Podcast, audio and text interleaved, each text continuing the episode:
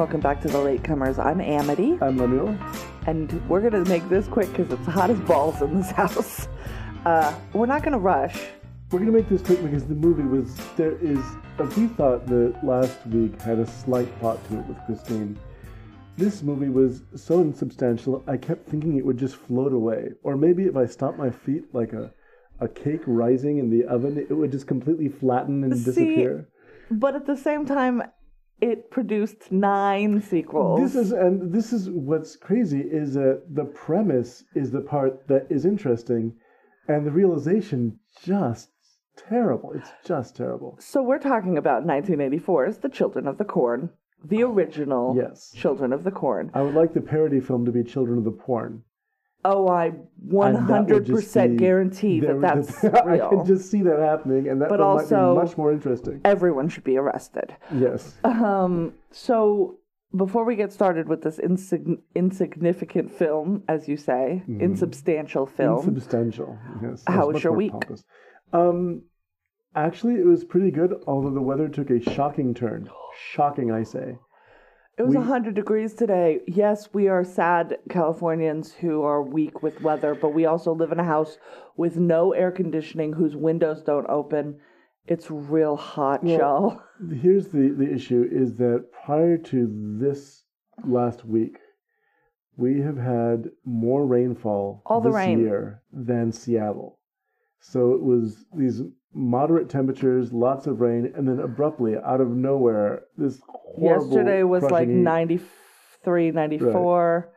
Today was 96, 97, 98. Right. Tomorrow we're supposed to drop by 10, but that's still too hot. Yes, It's it's crazy. lunacy. And then by the middle And of next also, week, I would like to mention further. it's June. Yes. We're recording this on June 10th, 2019. It does get this hot, but it doesn't typically get this hot until August or our quote unquote Indian summer uh, for a week in October. I'm offended. I know, I was going to say, I don't love that term, but I don't know if it's offensive. You told me you're offended, so it must no, be I'm offensive. not that offended, but Uh, but yeah, this is very early in the year. And the thing that's nuts is after tomorrow, it's going to be in the mid 70s hmm for the foreseeable future, down all the way down to like the late, the high 60s. I don't know. We're talking about the weather on a podcast, so you know we're gonna. It's going That's to be how a bad it is, actually. If, if we're actually talking about the weather, then mm, no. It's hard to do anything. My productivity has dropped off a cliff. Hopefully tonight, once the sun goes down, I will eat a meal and then I will do some work. so, uh, but let's talk about this movie. So ambitious. So, what did you feel about the movie? I don't want to talk about how I felt about it till the end. Okay, so what did you not feel about the movie? Tell us about the book. What did you feel about the story? Okay, so I read the story because it's 20 pages long, and I was like, well, I could read that real quick. I literally read it uh, five minutes. I finished it five minutes before we started recording. All right, so it's fresh in your memory. Yes. So I think the story is very good. We can get into the dis- differences. Let's do a, a one single line synopsis. Okay, single line synopsis. I wish we had a fanfare for that. dun dun dun. Okay. I will make one. All right, there we go. Great, another thing to do. Dun dun dun. Another thing that, that should have a fanfare too. you should sing it just like and stop podcasting yourself.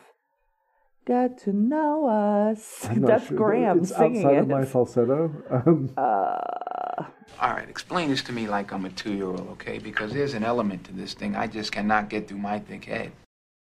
A young couple trapped in a remote town where a dangerous cult of children believe everyone over the age of 18 must be killed. Because of corn. It leaves out because of corn. this is kind of like the Monty Python skit, only without spam. Corn, Corn, corn, corn, corn, corn, corn, corn, corn, corn, cornity corn. um, Would you say this movie was corny? no, Never? nope. Not even a little? So here's the deal: the way that the movie takes place, uh, we're we get three years ago from the time, I guess, of 1984. So let's call it 1981, wherein the children uprose and murdered the adults. Dun dun dun. But we don't really know why yet. We know Isaac was behind it. Now, there's an observation you made about how children age in a three-year period when they're pre-adolescent. Oh. Yeah, the we have the same. The the narrator in the movie is this child Job, and then he has a sister Sarah. And when this happens, he's maybe supposed to be what seven, and she's like five. something like that. Yeah. So we have three years later, and it's the same two children who are now 10 and 7, or 10 and 8, maybe. And the, the problem is, a lot happens to a child's body between the ages Yes. of 7 and 10 and 5 and 8. But these kids are clearly the same, which there's nothing to do about that. If you're going to have a time jump and you're going to have the same kids, this is always going to be a There are problem. clever things you can do, but I don't think the director or the producers were that invested in being clever. Here's how you do it. Uh-huh. Casting siblings. Exactly. Three year difference. not just three years. I mean, well, that's how you would do it because I'd seen a movie before with Joey Lawrence when he was a child actor. Oh, there you go. And his brother. mm-hmm. And The fan, uh, the Fannings Right. did things Also, um, similarly. who was it that did it? Uh, was it Matilda? Where they cast siblings as actors, child actors, one a little bit younger than the other. oh, I don't know. And then um, I think the best example ever was uh, Vera Farmiga and her sister, although they were playing Indeed, they are. parts of the, the same character, right? No, that was the confusing thing. Okay. Vera Farmiga, Vera Farmiga's sister Taissa hmm is her name. Who looks like Vera Farmiga? Yes, is in the Conjuring universe as a younger No, no, character. no, no. That wasn't in Oh. the Conjuring universe. There was another film they did together where they played different versions of the same character. Oh, it's entirely that's entirely possible. remember- I thought you meant in the No, no, no. Nun. Um, they're all in the same universe, Yeah. and it is confusing because you think They- that they- Taissa's character is going to grow up to be Lorraine Warren, and she definitely no, doesn't. Does not. But uh, but that I've seen examples like that, and that would have been a clever way to do it. but Yeah, This so they don't. They just use the same kid. So I'm just like, bereft of a lot of creativity in this movie. and also the older kid, specifically the older Malachi, the Mm-hmm. the redheaded kid, um, looks about to be too old when they do the massacre in the first place, but is still around at Mm-hmm. And the when end. we get to later in the film, I have a complaint about the kid, the sacrifice kid, who looks like a, a full-grown adult. Oh yeah, his his uh, chest muscles belie Right. an age. There's more testosterone involved there than, than any of the other children in It's town. the the he who walks between the rows has made them hale and hearty so that they might procreate at a younger age. Here's what we don't get. In the book, okay, so in the movie, that's who is telling their story, Job and Sarah, and then we get Bert and Vicky as well. Now, I'd like to add something here at this point. Um, having read a little bit on the subject of why the film was so bad, Stephen King was contracted to write the screenplay. Yes, And he wrote a screenplay very similar to the short story that you wrote. yes, That had about 20 pages. Now, remember, every page is a minute in a screenplay, so it was 20 full minutes of two people arguing in a car. yeah, And the producers felt that was not going to be cinematic enough. So they changed the dynamic of the relationship and introduced the narration from the kids, at which point Stephen King said, I, this, what the hell are you doing? right. Because Uh, th- there's a very specific reason for that. There's also a lot more history of what mm-hmm. had happened. right. in King's screenplay. So in the book, we start with these this couple, Bert and mm-hmm. Vicky, fighting. Now They could have be Bert and Ernie for all the fighting they do. we need to talk. No, because Bert and Ernie loved each other, and Bert and Vicky don't love each other. In the book, or in the movie, we find that Bert and Vicky are going across country because Bert has got a job after medical school. She's been supporting him this whole time. They don't. He won't commit to her. They're not married. Um, there's jokes about that. His lack of made, yes, and uh, he's an asshole. Well, and here's something that this is. Uh, I, good lord, her name just escaped me. Linda Hamilton. Linda Hamilton, who loves him, obviously performs little dances and songs for him. Yes, she She's very sweet and is way too good for him. And his only response really is to sort of be kind of almost indifferent to her attempts at being affectionate. Yes. And she's incredibly patient with him. she When is. There's a scene later after the hotel scene, which just puts a bad taste in your mouth with the way that he's treating Yeah, her. Yeah, we start with the hotel scene Right. of her waking him up on his birthday uh-huh. and him and and then wanting to get funky You're with turning her down Linda Hamilton for sex, husband, which or makes me with think her that- boyfriend, right. long-term boyfriend, and he's like, "Uh, we gotta drive," and I'm like, um, Which made me, oh yeah, I kept thinking, I don't understand this guy, and I don't. Well, if there was a whole other subtext to the story, I could see that happening his fear of children, his fear of commitment. If you had a reading of this story where he is a closeted homosexual and therefore he's terrified of children marrying a woman that he's not attracted to and constantly turning and, and for sex, making a family that he doesn't necessarily want. that would make a lot more sense than what we're getting here. Yeah, he no, he's just a dick no for no reason. reason. Right. And in the book, so now let me turn to the mm-hmm. story. Right. In the short story, um, Bert is also an asshole. Vicky's also not great. They are married. They are driving cross country to visit friends in California in an attempt to save their marriage. She has already said she wants to go to a lawyer and end it. He is constantly talking, well, at the beginning at least, about how he grips the wheel tighter so that he won't smack her. Smacker. And I'm just like, well, this guy's also an asshole. But she hasn't thrown away, like, she hasn't uprooted her life for him, hmm uh, which is what the context of the movie is. Right. If she's moving to wherever this place that he's got his internship from from medical school um, is, she in the in the book at least they're on a vacation of sorts. Uh, so Did it say what the, the motivation, or the vacation was just, to try and save their marriage. their marriage because this is not a good idea. they both they hate each other. Right. Just let it go, y'all. And they don't have any children. So, uh, but in yes, okay. So I'll and then we'll go into different things. So they're driving, they're fighting. He looks away from the road after you know. No, we're talking about the film. in the movie. In the movie, we're going back to the movie. I'll come back to the book when it there's a Right. reasonable change. Uh, we have seen a scene where a child is leaving the fold, and this child ends up standing in front of their car and getting run over by them. Uh, we find, come to find that his throat has been cut by one of the ki- other kids. Uh, all right. Do we mention here who it is? Uh, well, it's Malachi. Right. Everything's Mal. Malachi is the one doing all of the killing. I would like to add Malachi's a redhead. Go on. Yes, with a very disconcerting facial construction. He's a creepy looking dude. uh, he also looked a full 18 in the scene where they kill all the adults, and I was like, how's he still around? But I guess he wasn't. He must have been 14 or whatever. Uh, they stop the car, and uh, the doctor, of course, realizes his throat's cut. Like I didn't kill this child. This kid was dead or basically dead when it was standing in front of my car. If I ended its life, his life, it was by 30 seconds or whatever. That's from the book, but it's the same. So they, in, in, also in the book, I should notice there's a shotgun. He says, "Go get my shotgun," and she's like, "What?" And he's like, "Uh, somebody just cut this kid's throat, and they might be Right.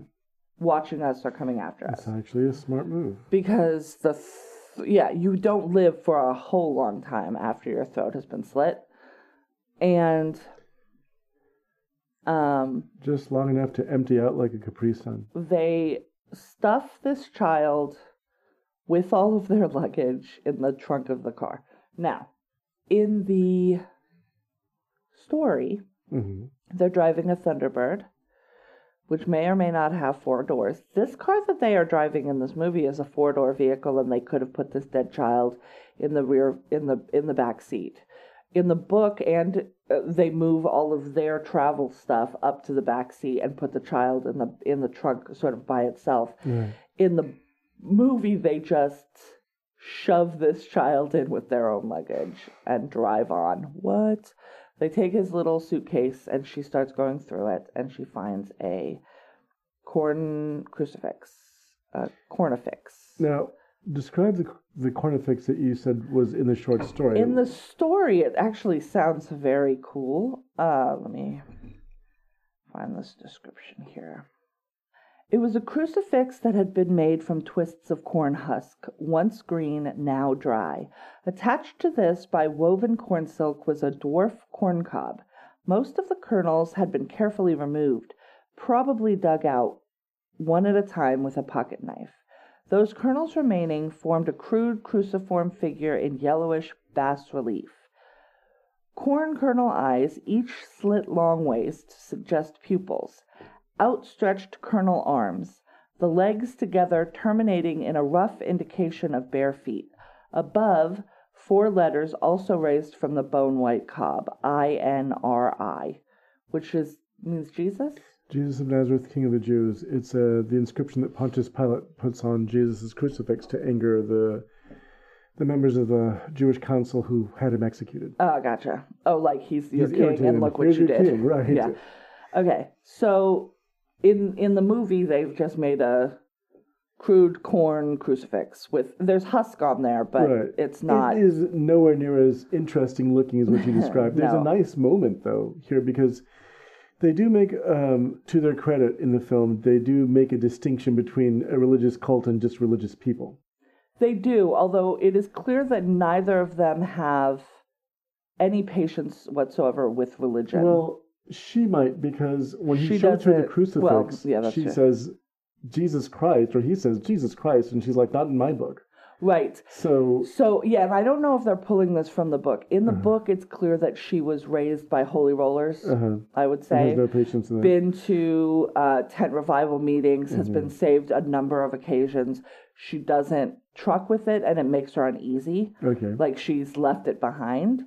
Uh, he doesn't seem to have religion feelings one way or the other, but she just is like, I don't like it. She wants to throw the thing away, and mm-hmm. he says no, keep it with his stuff because his plan is then let's take the, him to a constable or something because some shit has gone down clearly.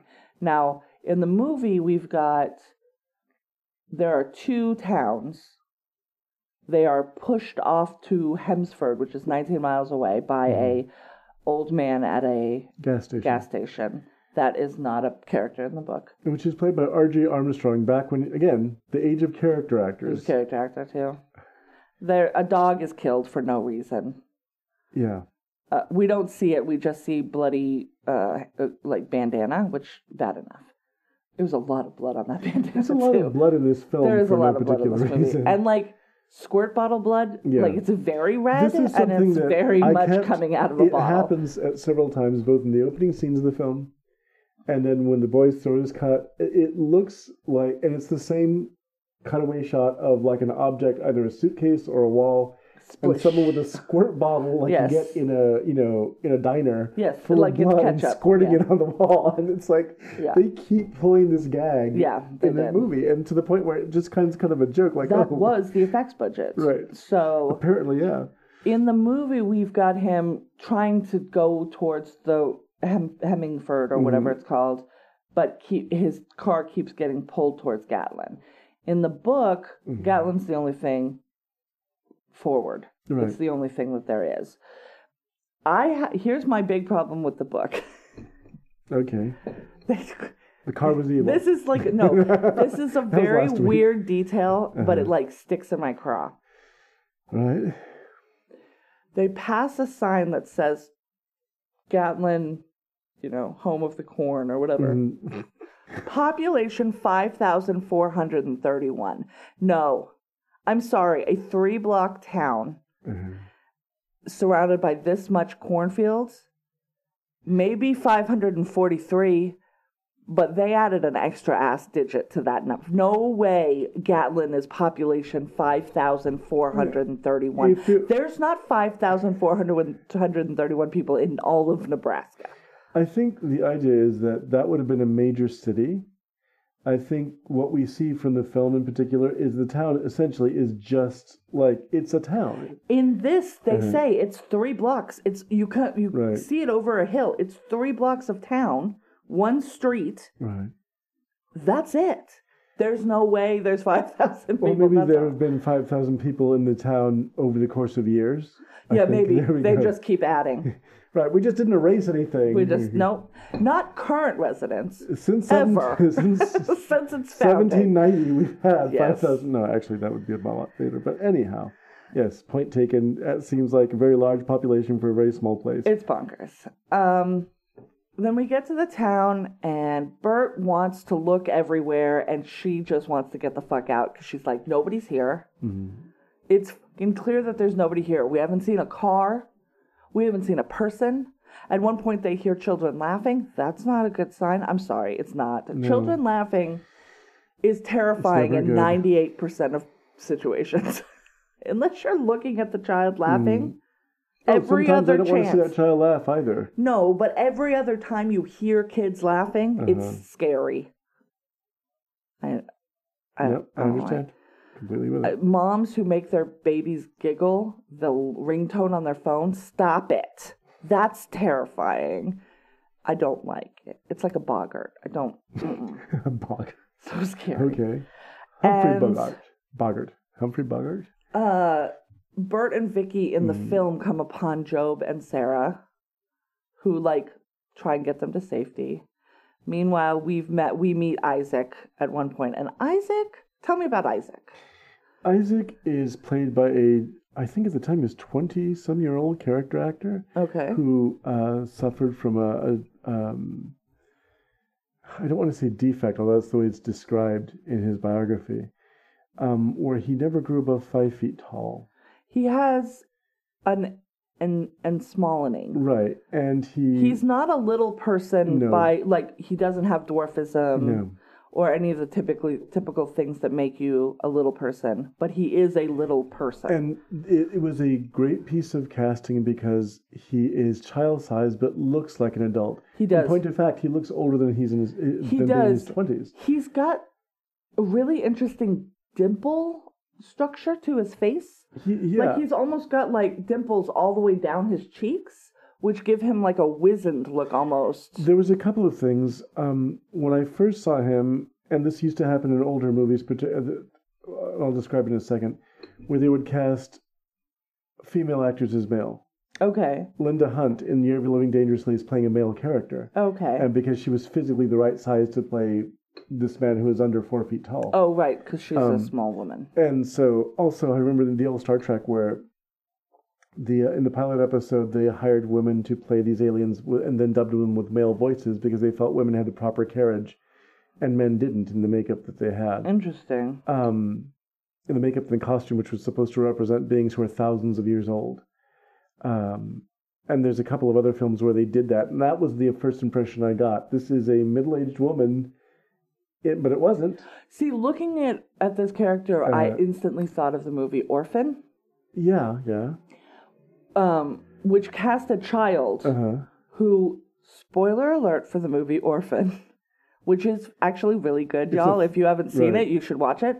Uh, the character in the seriously spoiler if you haven't seen Mm-hmm. it skip ahead 30 seconds the character turns out to be an older woman disguising herself as a child with Yeah. makeup now for however they did like the child actor that they got Uh-huh. looked older than her age. age, and then of course they put old age makeup on her when she, her the The reveal, comes, happened right. but through the whole thing she carries this sort of ethereal age with her and it he, she also looks quite a bit like this Right. this actor so that might have also been it where i was just like oh There's he has a very interesting presence on screen. I think what kind of spoils it in the scenes that they're together is that both he and his uh, his uh, hatchet man Isaac, mm, no uh, malachi. uh, excuse me Malachi, yes, and uh, some of the other children speak in this kind of um, Old Testament faux canaanite right. it feels like yeah like the amish speak actually now and even. um, and so it just comes across seeing them say these lines sometimes like okay yeah give it a break. This isn't convincing. But other than that he's actually uh, the actor's name is john franklin yes. he has a real presence in this film. And again i think this is what gives the movie nine sequels is the fact that you had this really compelling situation. Yeah. And, And these- he's in a He- lot of them? well he was cousin it in the addams family's movies addams family you wouldn't know though. No, but he sort of liked that, and I think from what I understand, he was very pleased to have that character because it seem to make people happy as opposed to Isaac, which is a horror movie character. Oh, I feel like I kind of lied. He's in one of the sequels. Okay. He's in Children of the Corn 6, 6, 6. Uh, Isaac's Return. So, which makes a little bit of sense. So, uh, oh, right, because things don't go well for him in this Right. movie. Um, so we just follow the children are trying to kill him. Job and Sarah are trying to save him, and uh, everywhere they go, there's like dry corn husks shoved in weird places. It was a it was a production decision very that weird choice because it kind of looks doesn't like really work. there's a bunch of children running around just shoving corn husks everywhere. Yes, which I think is exactly what and has I happened. think that if I don't understand if the impression that it's supposed to give is that corn just shoots up everywhere, because we often see scenes where corn parts for people. right, which but the but none of the corn that we're seeing is green. Well, it's all as dead. if we're supposed to so know, know so little about corn that we don't know that it it you know is green when it's growing as opposed to yellow and dry and and maybe there are corn experts in our audience who can enlighten us and maybe I'm being ignorant as a person raised in the city and I don't know the first thing about corn. Um, all I know is about the corn maze um, where I lost my son for a couple couple of really frightening minutes oh no. at uh, Ardenwood Farm. Oh no, yes. It's yeah, you could get lost in there. I've been there. We picked Yeah. popcorn. It was awesome. So let's see That's what ends up the happening. film. That's the whole thing. Bert gets stabbed in the arm and then but he gets away. Vicky gets taken Mhm. and crucified on corn. So call that whatever you want. Uh, we find we come upon um, some of the older kids preparing for one of them. It's his birthday, and so he's going to the corn tonight. So we find out that at eight, at nineteen, on their nineteenth birthday. Well, I don't know if that's explicitly stated in the film, but that's what it is in the book. Right. um, he's going in to the corn. at one point, He yeah. carves a pentagram into his chest. So some old imagery and some new imagery, and we'll make our own religion, I guess. And uh, and then as Linda Hamilton is hanging from a corn crucifix, and Amos has come into the clearing, like super excited to turn himself over to the corn. We have an uprising. We've got a mutiny Right. wherein Malachi, the one that does all the killing, decides that Isaac is ti it's time for him to go, and so he there's a little f- standoff where Isaac goes seize him, and then it doesn't work, and he is in fact seized, and then he is crucified as well, and then also Amos gets to get on a crucifix as well. I think I. I don't remember What's if he made it up or if he just stayed on the ground. And then, and meanwhile, is this when Bert has figured? No, she he has to cut her down. So as this happens, we see like uh the worst, the worst effects. Um, Such yes. terrible effects. He who walks within wa- walks between the ro- or behind he the who rows. walks behind the He's rows walking behind them so that you don't see him clearly because they didn't have it in the budget to, to It get a clear look. It looks like video game graphics circa 1984. Right. Uh, or something like a red shaky something. It looks like maybe they took a cloud and then drew on it, Uh, and then and then that was it. and They- that's most of the effects. It, rotoscoping, what they used to do in the old days to when you hand drew animation to follow a, a live action character, like in a Disney film when they're dancing. That's pretty much what it looks like, but it's terrible here. And so Isaac becomes possessed by a red light. oh, that's right. He gets like et by this cloud, and then he comes back and he's Mm-hmm. uh he's uh, vengeful. He's he's uh dead, and he's got scars on his face, or that might be corn popping out of his skin. I It's have unclear. no idea. And then he's like, Malachi, you're going down. And then he, then Malachi goes down to the thing that walks among the rows or whatever. Behind the rows. Meanwhile, uh, they were he, Bert was able to Mm-hmm. get Vicky down, and they've run to the barn, and they're going to start the still, which is going to run alcohol into the fields, and then they're going to burn the corn. solving all of the problems. Uh, and they do. And then Bert and Vicky. In a baffling happy ending. Bert and yeah, Bert and Vicky and mm-hmm. Job and Sarah go back to the car, which I'd like to remind the listeners still has a dead body in the in the trunk, and all the corn is there, and they're like, "Fuck it, let's just walk 19 miles down a road that apparently now will exist because it didn't exist before because they tried to drive down it and kept getting pushed to Gatlin." And then they all hike away, laughing to themselves. Let's have kids now. Let's. Yes, have we one- have a family. Right. So, So, that's weird. So so that's the end. all right.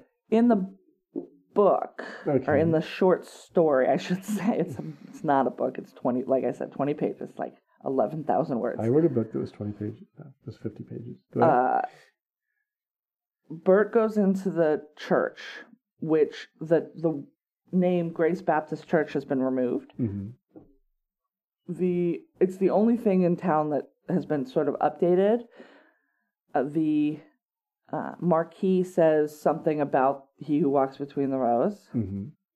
The uh, organ has corn coming out of it, so that is a thing that they talk about. So the production design pulls from the descriptions in the book. Okay. It doesn't say that it appears so quickly, but that's fine. Uh, and he finds three books. Now, the story was published in 1977 in Penthouse and in 1978 in the book Night Shift. So we'll take that as when the story takes place. Mhm. It, there's not a year given, but that that's fair. So there's this roster of the church births and deaths, right? And in 1964, there's a bunch of deaths. And then 10 months later, births start. Mhm. The first girl that's born is named Eve. This is in 1964. Now they've gone through basically a whole generation and then into the second generation. So so this has happened been happening for much longer in the in the story. And they always die at 19? Or? They die at 19 on their birthday. Run to carousel. They're given like a exactly yes, it's a very Logan's Run situation. Check it out. That's also Actually, a weird fun, and good movie. Goofy 70s movie. Uh, and Malachi is 18. Uh-huh. Isaac is 9, but he became a seer when their previous seer went to the corn last year. All right.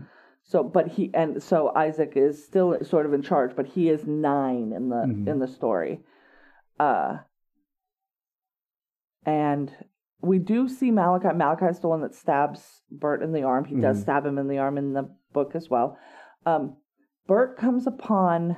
So Bert sees that in the church, and then hears the horn honking because he's Mhm. left Vicky out in the right. car and he comes out and all of the kids are conver- converging on the car she's pulled from the vehicle he tries to stop them is stabbed and then runs runs away Because he's a, a peach of a guy. yeah well there are like dozens of children mm. and he, between him with all with no, none of them have guns Right. but all of them have like cutting and hacking weapons which is similar to what we see in the mm, yeah. book There's not a gun to be had. Yeah. And so he runs and then runs into the corn and tries to keep the the searching kids to his left as he goes further and further into the corn. And as he dusk approaches, he realizes he's coming to a clearing and he feels like he's been herded. Mhm. He didn't realize it until just now. And he starts looking around and he's like, there are no bugs, there are no weeds. Like the ground is perfectly smooth, and every foot and a half there's a row of corn. Right. But there's no weeds, there are no insects anywhere. And he's like, this is fucked up. And then he comes into the clearing where he sees Vicky. She's dead. Her eyes have been removed and corn husks have been put in their place. Oh, well, that's something. Yeah. Um, it's up on a crucifix. Also up there, the false minister, so the Mm. previous minister of the Grace Baptist Church, and a police officer, which is the other. There's a there is The a dead officer, police the officer in the yes Yeah, in the film. in the film as well. Uh, and as he is like taking this in, he starts hearing rustling in the corn, but the mm-hmm. it's totally still. And then he who walks among the corn. Now, does it describe it in the, the char- creature in the book? It does. All right. I will find it. Does it look like an animated blob of nothing? He who walks behind the rows. Okay. Vicky, let me tell you a story. It's about Amos Deegan, who was born Richard Deegan on September 4th, 1945. He took the name Amos in 1964, a fine Old Testament name, Amos, one of the minor prophets. Well, Vicky, what happened? Don't laugh. Is that Dick Deegan and his friends, Billy Renfrew, George Kirk, Roberta Wells, and Eddie Hollis, among others, they got religion and they killed off their parents. All of them. Isn't that a scream? Shot them in their beds, knifed them in their bathtubs, poisoned their suppers, hung them, or disemboweled them for all I know. Why? The corn. Maybe it was dying. Maybe they got the idea somehow that it was dying because there was too much sinning, not enough sacrifice. They would have done it in the corn, in the rows, And somehow, Vicky, I'm quite sure of this, somehow they decided that 19 was as old as any of them could live. Richard Amos Deegan, the hero of our little story, had his 19th birthday on September 4th, 1964, the date in the book. I think maybe they killed him, sacrificed him in the corn. Isn't that a silly story? But let's look at Rachel Stigman, who was Donna Stigman until 1964. She turned 19 on June 21st, just about a month ago. Moses uh, Richardson was born on July 29th. Just three days from today, he'll be 19. Any idea what's going to happen to old Mose on the 29th? I can guess. One other thing, Vicky, look at this. We have a Joe Gilman Clayton born September 6th, 1964. No other births until June 1965, a gap of 10 months. Know what I think? They killed all the parents, even the pregnant ones. That's what I think. And then one of them got pregnant in October of 1964 and gave birth to Eve, some 16 or 17 year old girl, Eve, the first woman. He thumbed back through the book feverishly and found the Eve Tobin entry. Below it, Adam Greenlaw, born July 3rd, 11th, 1965. They'd be just 11 now, he thought, and his flesh began to crawl, and maybe they're out there someplace.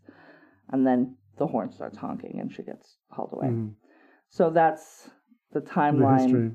here. Uh, let's see.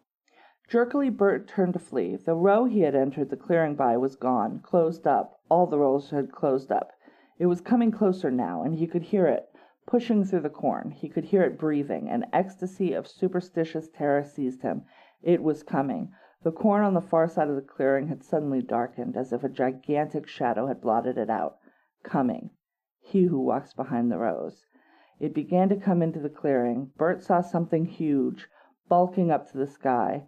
Something green with terrible red eyes the size of footballs. Something smelt that smelled like dried horn, horn husks. Corn, husks. Corn husks.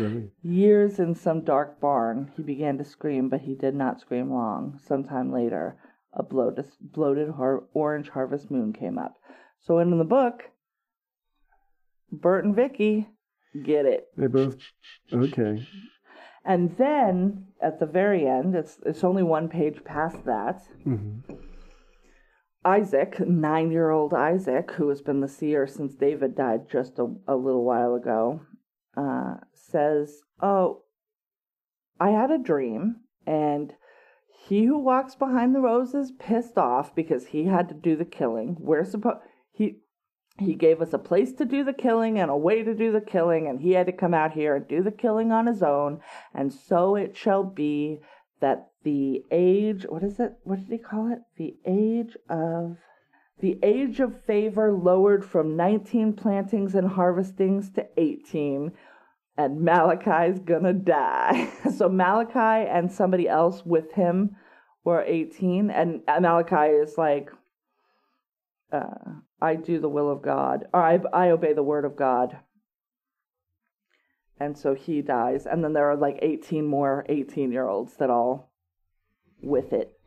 And then this is interesting because the other character that we kind of get in the book is Ruth, who is a maniacal female follower. hmm And this is how the book ends, or the story ends.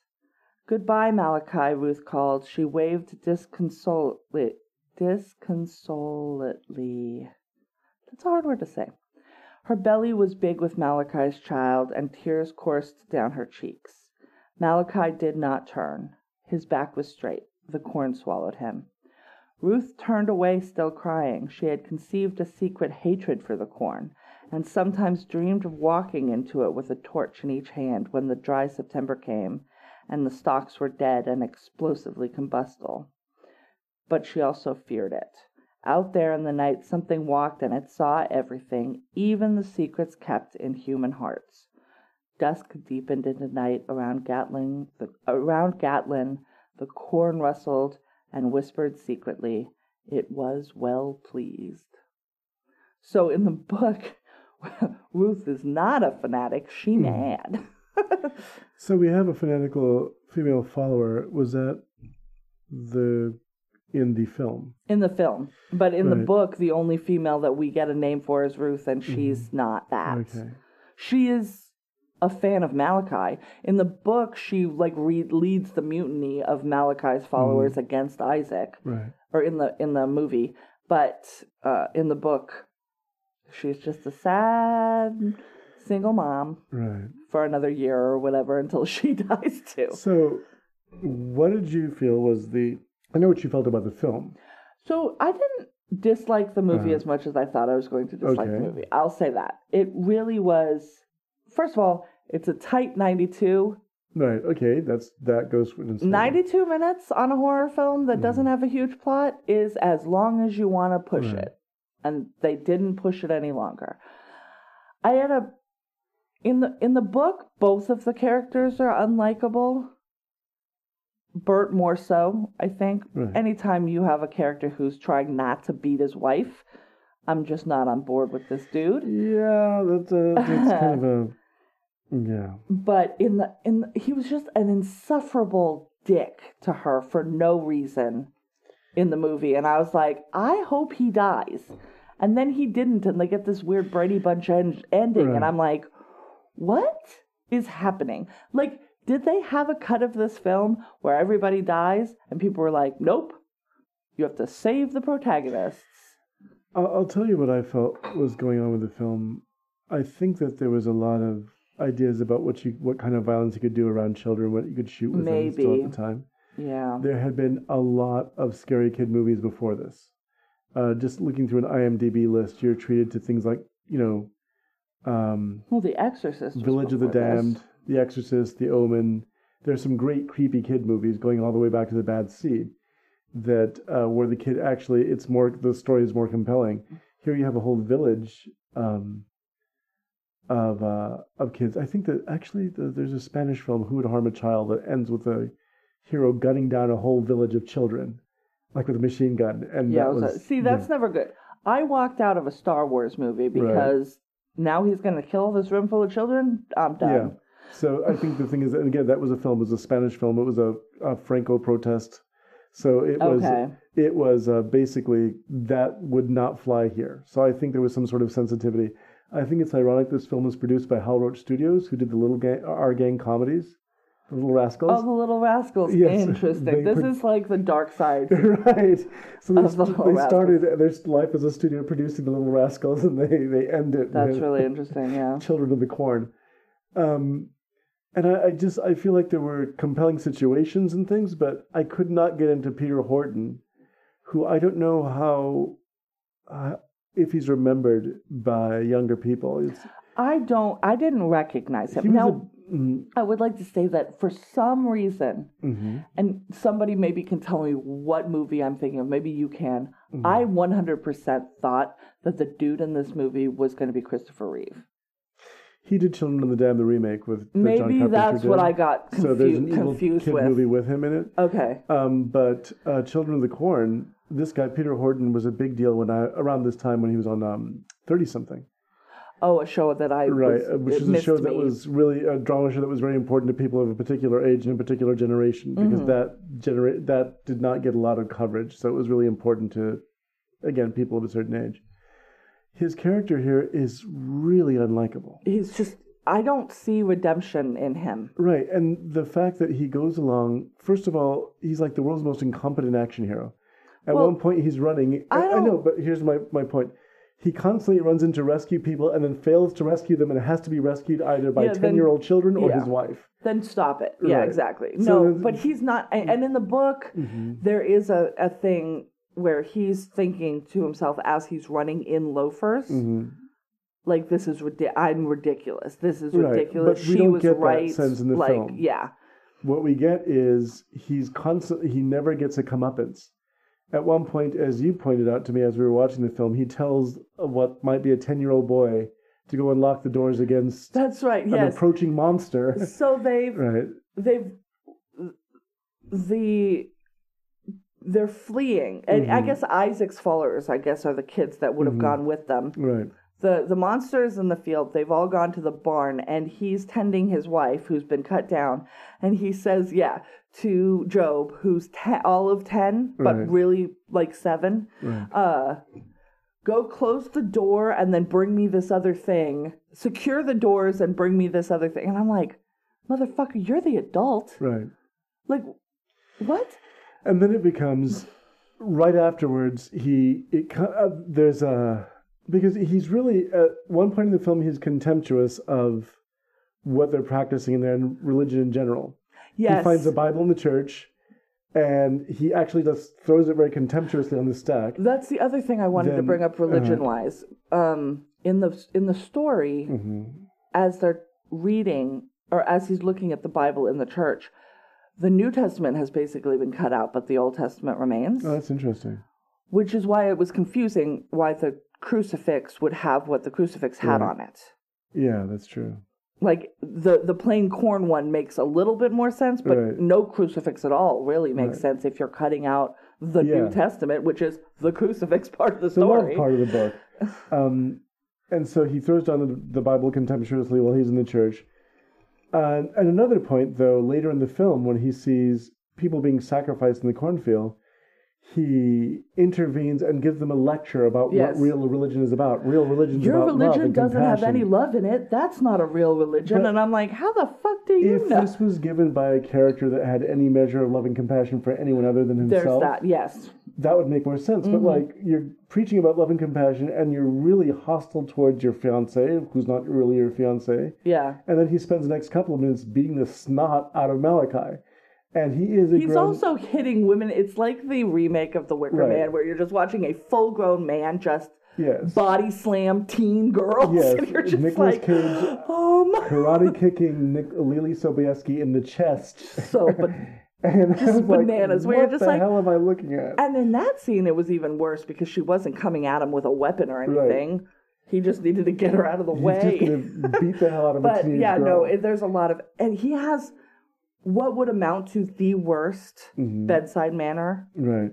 of anyone what was the line that you took exception to? I hope that guy never shows up in my That's what it was. room. As they're driving away, yes, From as the they're driving man. Mm. away from the old man who's clearly being threatened by these kids to keep kid people away from Gatlin. Like Mm-hmm. that's his whole deal.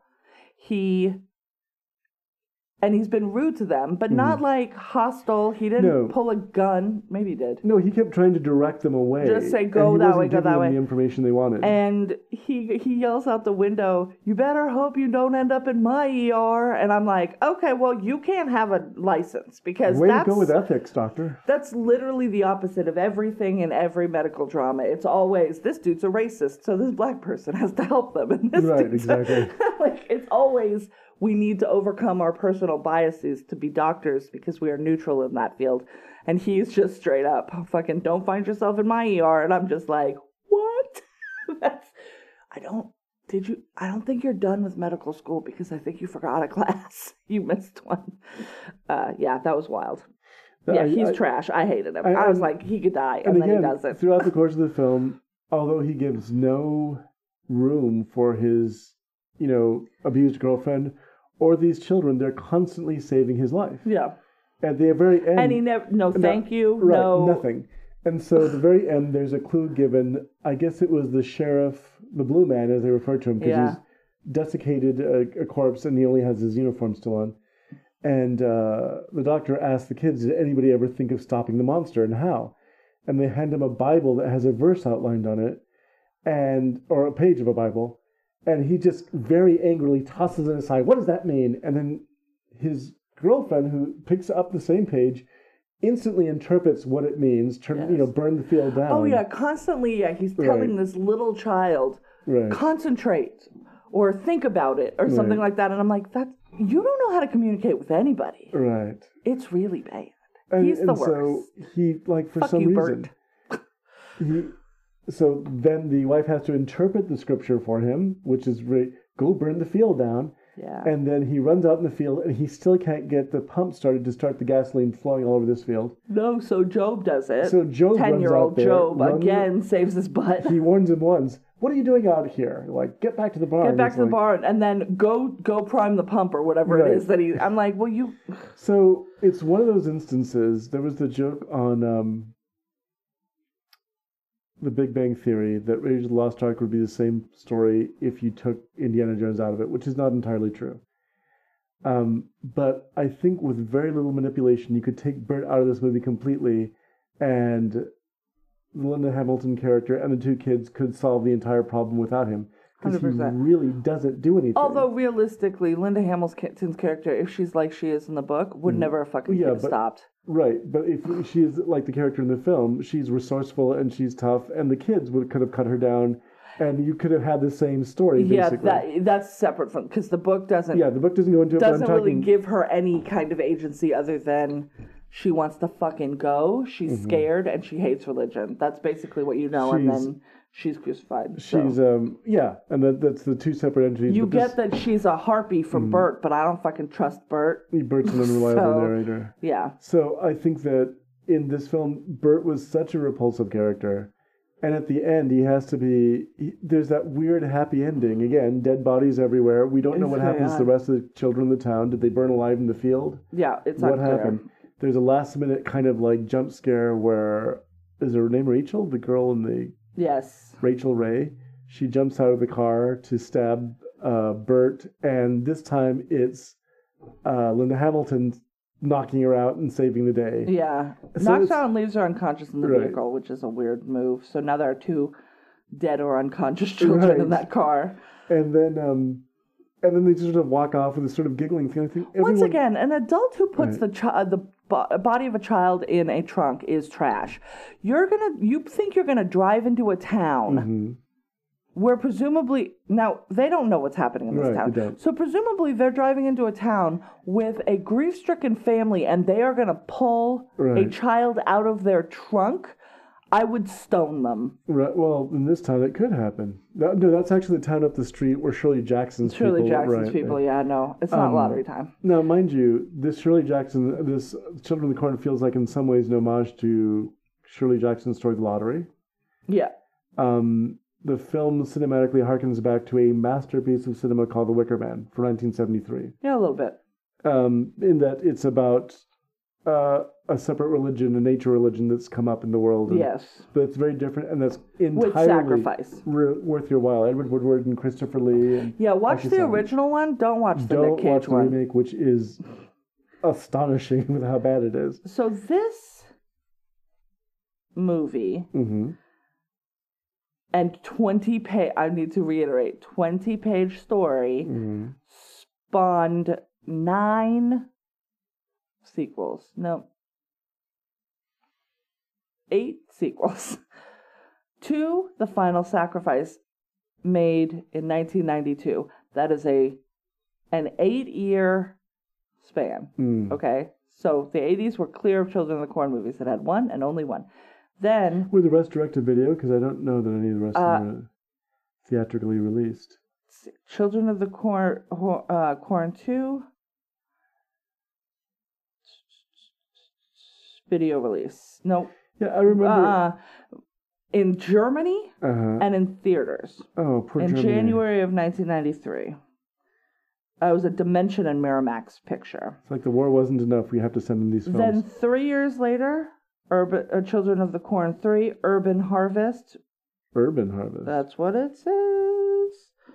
Um, oh, God. Marks the film debuts of Nicholas Brendon, oh, problematic Buffy feature. Ivana Milos, Milos, oh, God. It's in a language I don't speak. Sorry. It's in pro It's in Croatian and it's got I'll take your word for it. and Charlize Theron. Oh my god. So that was in 95. In 96, As the most cher- cherubic, I'm sure, at that age Probably. of the of the in 96, Corn Children. Children of the Corn 4, The Gathering. Uh-huh. 98, Children of the Corn 5, Fields of Terror. 99. So 92, 95, 96, 98, 99. 99, Children of the Corn, 666. Yes, of course it is. That's Isaac's return, and John Franklin does return in the role of Isaac. Probably still He does return up. in this film as a zombie or some sort of reanimated corpse at one point, possessed by the the. This movie has Stacy Keach in it and Nancy Allen. oh my god! Both of whom are wondering how did I get here? I'm sure. There are people you've heard of in all of these movies. In the fourth one, we've hmm. got Naomi Watts Wow. and Karen Black. In the fifth one, we've got Eva Mendes, we've got Alexis Arquette. Wow, that's interesting. In Isaac's Return, as I said, we have the return of Isaac and then Nancy Allen, Stacy Keach. And then in 2001, we've got Revelation. uh, this one's not giving me ca- people, so maybe there's nobody in it. Starring oh Michael Ironside. Oh, I like Michael Ironside. Uh, then tw- then there was a 10 year gap. hmm Children of the Corn Genesis came out in 2011 or 2011. Yeah, 2011, same. And that has no names that I know. We've we've reached it. And then finally last year, Children of the Corn Runaway 2018. There is no Wikipedia page for it, so I cannot tell you anything about I think that, like I said, the the premise was promising. The realization was just bad, and I think that. And I'm curious, we will be we won't be watching any of these sequels. Oh, thank God. But what we will be watching is the 2009 sci-fi adaptation Uh-huh. of the original story that Stephen King uh, I think Mind you, wrote. for those of you who don't remember the Sci-Fi Channel back in its glory days before it became Sci-Fi, um, I think this was Sci-Fi still. It was Oh, was it? 2009, and I think it was Sci-Fi then. the the glory days of the Sci-Fi Channel, they would run marathons of things like this. So I've always wondered whether the impetus to remake a version of Children of the Corn came from uh, having some success at screening all the movies back to back on some really long Saturday afternoon. That remake is going to star David Anders Holt, Mm-hmm. who uh, uh, known professionally as David Anders, who was Julian Sark in Alias. hmm Yeah. So, and Vicky is played by Kandyse McClure, who's in Battlestar Galactica. Oh, really? Yes, that's right. That's right. I never saw the whole thing. I I So we'll watch that when we get to 2009. I felt like the the the children in this short story, which you know you just read, so you can correct me, were for the most part a much more shadowy presence. Yes, you you see very few of them. Right. Almost none of them speak except at the very end with Right. the shortening of the lives. Uh no, it's not I feel that would have been much more effective. Um, just getting glimpses of them running what I in the corn, and what I would have Yeah. done. because children aren't menacing really in close up. Mm, I mean, they can be. You know jujitsu, so but I mean, there's you know if thirteen children beset upon you with knives, you could un- you could disarm all of them without probably killing them. right. I don't think that's true. If thirteen children set upon me with knives, I am shish kebab now. I don't think I survived that. Also, there's the idea that I've worked with children Yes. in public school, so it's just like um, having been an academic mentor in the school. It's like it's hard to think. Yes, so Well, and you've you. worked with special needs kids Right. that could We're, we're be trying to to get of dangerous. But yeah, I just I would have. Yes, I agree with you, but at the same time, you have to make your protagonists likable then, likable, and that's where or they, do, they or they both die at the end of the story. Had- One of those two. They have to be likable and get away, and make them the story that you're telling, hmm or make the book. Right. The two terrible people nipping at each other, fighting each other. and then getting it. And then the the last scene in the story Mhm. is very haunting and would be good cinematically. Now, does it make a whole movie? No. Right. It makes a 20 minute And there is a version, Thing. which, as I told you, I'm going to try to find online of this film that was done um, by amateurs, as far as I understand, that uh, seems like a much closer to the short story kind of Right. version. And we'll, because I think it could make a very good, almost exactly as is, Mhm. a very good short film. it could make a very good episode of Twilight Zone or, Or something. that. Yeah, there you go. You know, it would it would be really good in that direction. I know that when Twilight Zone was brought back, Twilight Zone's had a lot of incarnations. Yeah, we haven't been able to watch the Right. current one because we don't have a CBS All Access yet. But there was a version that Soon. CBS did in the 80s, uh, 1987, I think, because I was there in were high hour long and in color, right? They were hour long, and they have featured as many as three separate stories. okay, but sometimes they- only one. Right, and then they got syndicated and went to half an hour, Oh, okay. uh, and that, the quality really went down from there. Wah, but wah. The ones that were done for CBS included short stories by Harlan Ellison, he was the story editor, oh, wow. and some by Stephen King. Grandma Oh, okay. was adapted with Oh, that might be on the list of things. the things. boy who was in the Neverending Story. Oh, Jay Underwood? Uh, no, no, no, no, the Neverending Story. The um, Oh, I don't know what his name is. Oliver Barrett. I can't remember his name exactly, but the the the one who's reading the book, not not Yeah, uh, yeah, no, not Atreyu. right. Um, but he was in it. Oliver Barrett is his name. I, I don't even have to look it up. well, That he was a really popular child actor back then, and um, and so yeah. Sorry, I got the Neverending Story and The Boy Who Could Fly mixed up. So sorry. both of them are really good movies. I know. The Boy Who Could Fly, featuring uh, my teenage crush Lucy Deakins, who went on to become an environmental lawyer. I recall Uh huh. when I was young, hmm uh, waking early on weekends and having to be quiet because my parents were asleep. hmm So I remember pouring large bowls of cereal. And often it was even too early for Saturday morning cartoons, which is no longer a thing, and I feel very bad for children Yeah. these days. Yeah. And uh, I remember seeing The Boy Who Could Fly regularly on television at like 6:45 in the morning. Back when TBS was off by a weird amount of time. And then that was also that movie and Walk Like a Man with Howie Mandel. Oh And God. both of those movies make me bawl. And if I watched them today, I would cry like a. I just would cry. I'd be a fucking mess. Both of those movies are heartbreaking for different reasons. I don't know if Walk Like a Man holds up, but I'm pretty sure The Boy Who Could Fly did. The Boy Who Could Fly is actually a very good movie. I have not seen it for years, and it's a pity because it is a really, it's a very kind of touching, sweet movie, It is. and I don't think they do stuff like that anymore. And yes, the boy does fly. I mean, He definitely does. question, and he was uh, aided along by Richard Edlund, who did the special effects for like Return of the Jedi. So it's a really compelling flying at the end of the film. But anyhow, And that to character is definitely autistic, right? Yes. Like that's that, it's it's before a very, autism was right. like in the zeitgeist.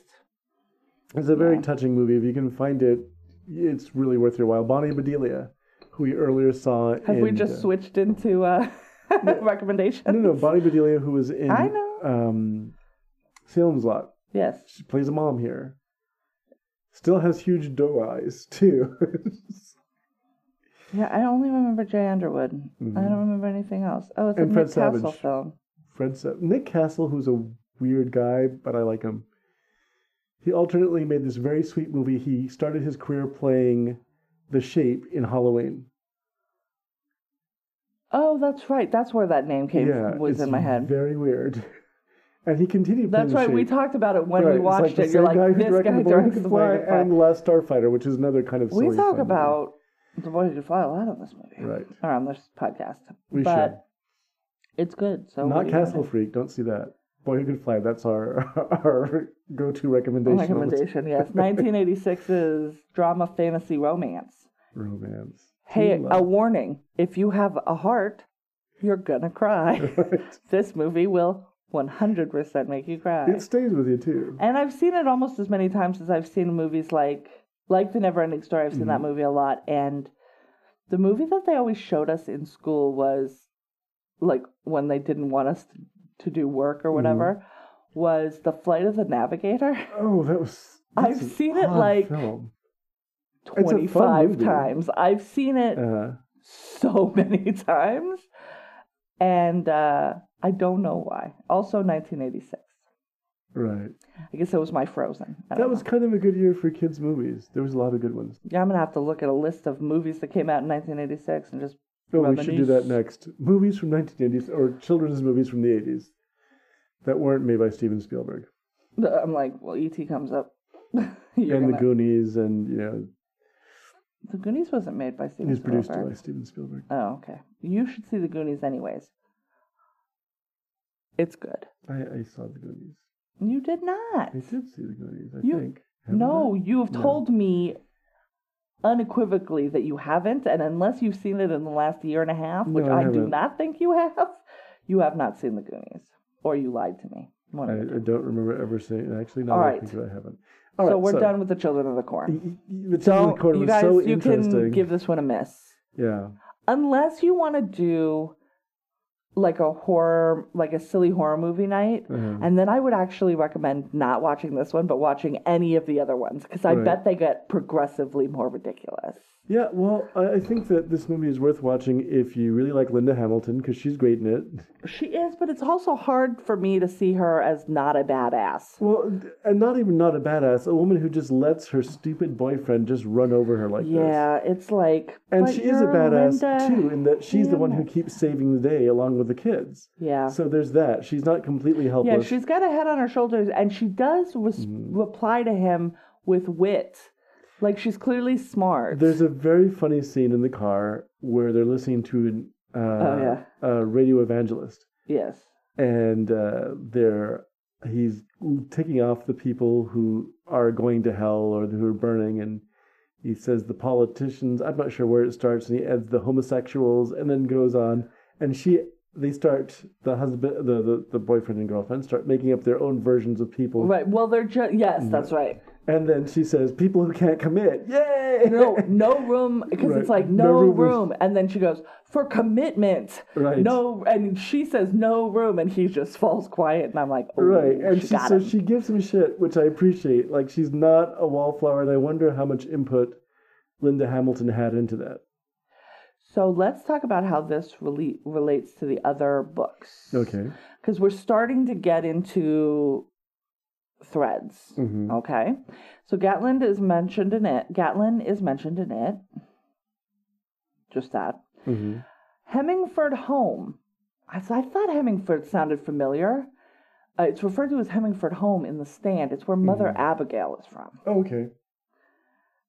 and where the good survivors lined up. Uh, it's also uh, the location of the last rung on the ladder and 1922.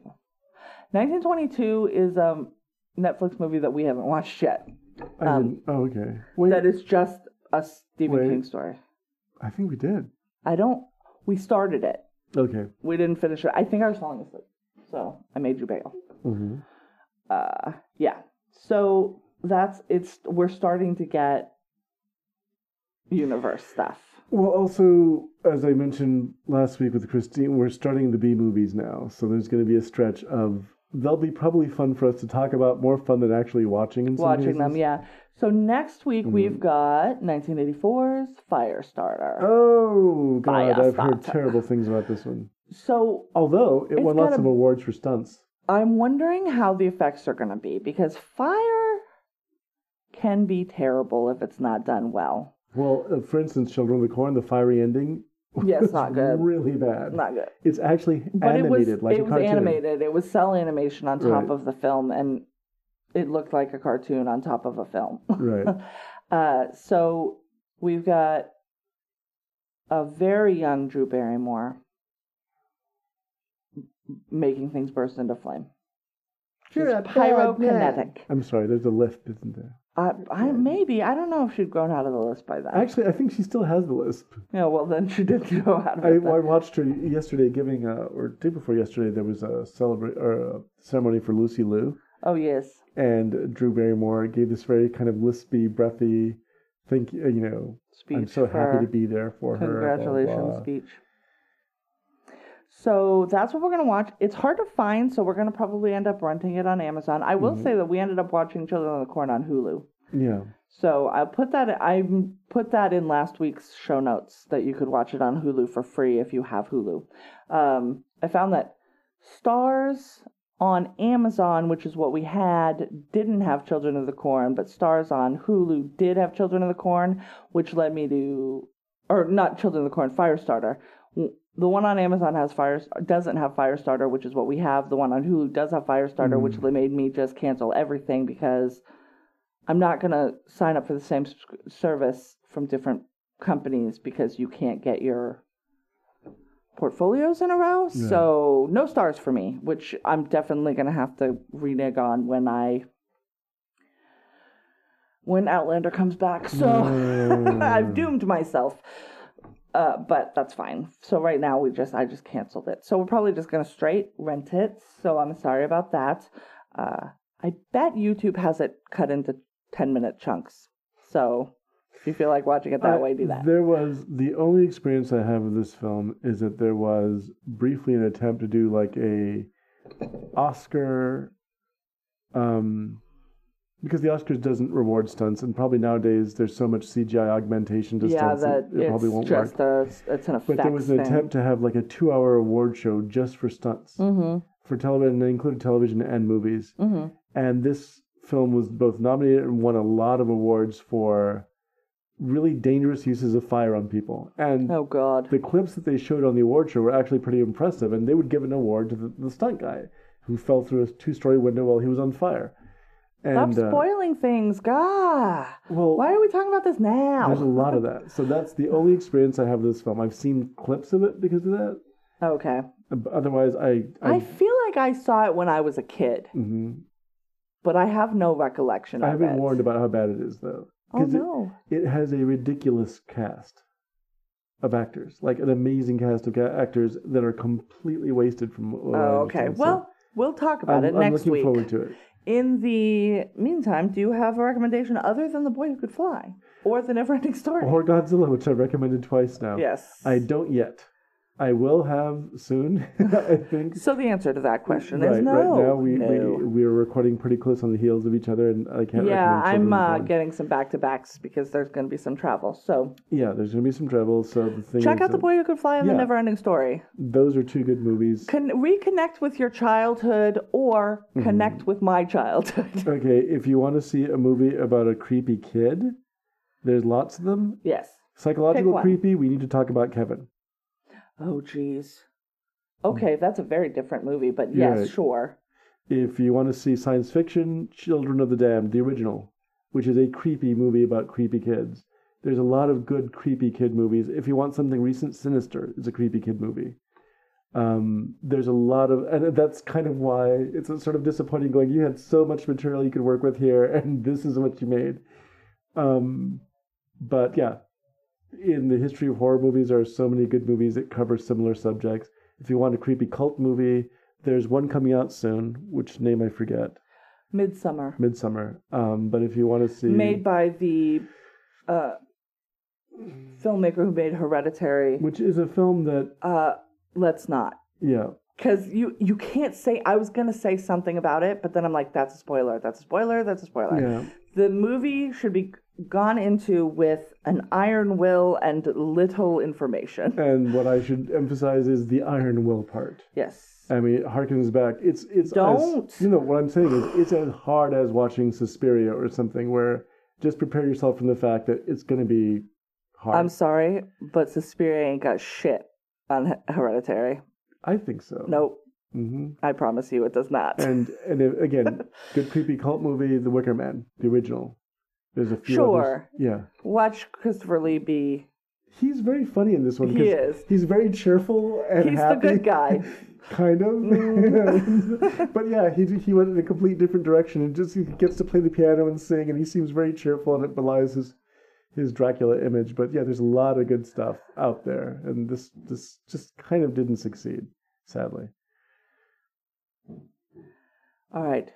There's fireworks. There's fireworks. So I guess that means we have to I go. I think that also means probably that Did the The Warriors, Warriors, win? they they might have won tonight. I don't know. This this might be the indication that they won. Let's see. Real time sports updates Okay, with here we go. Amity.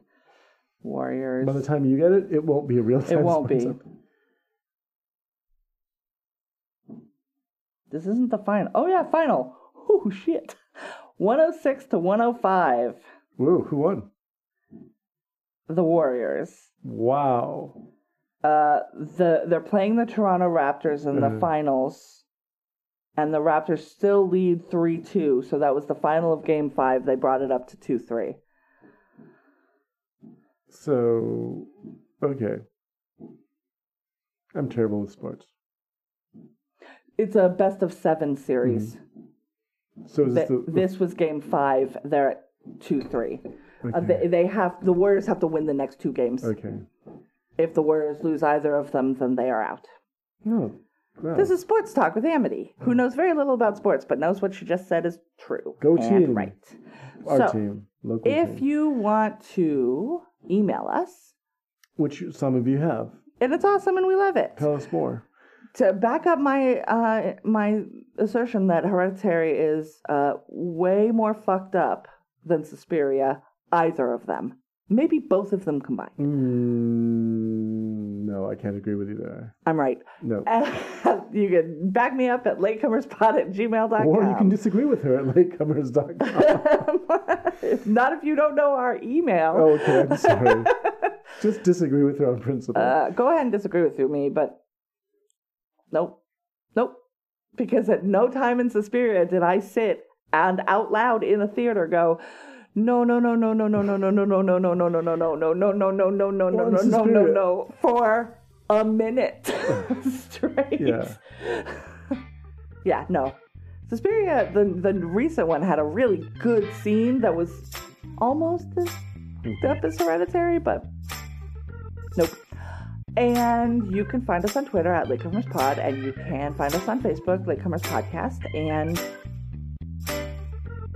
That's it. And I remind you to take your medicine.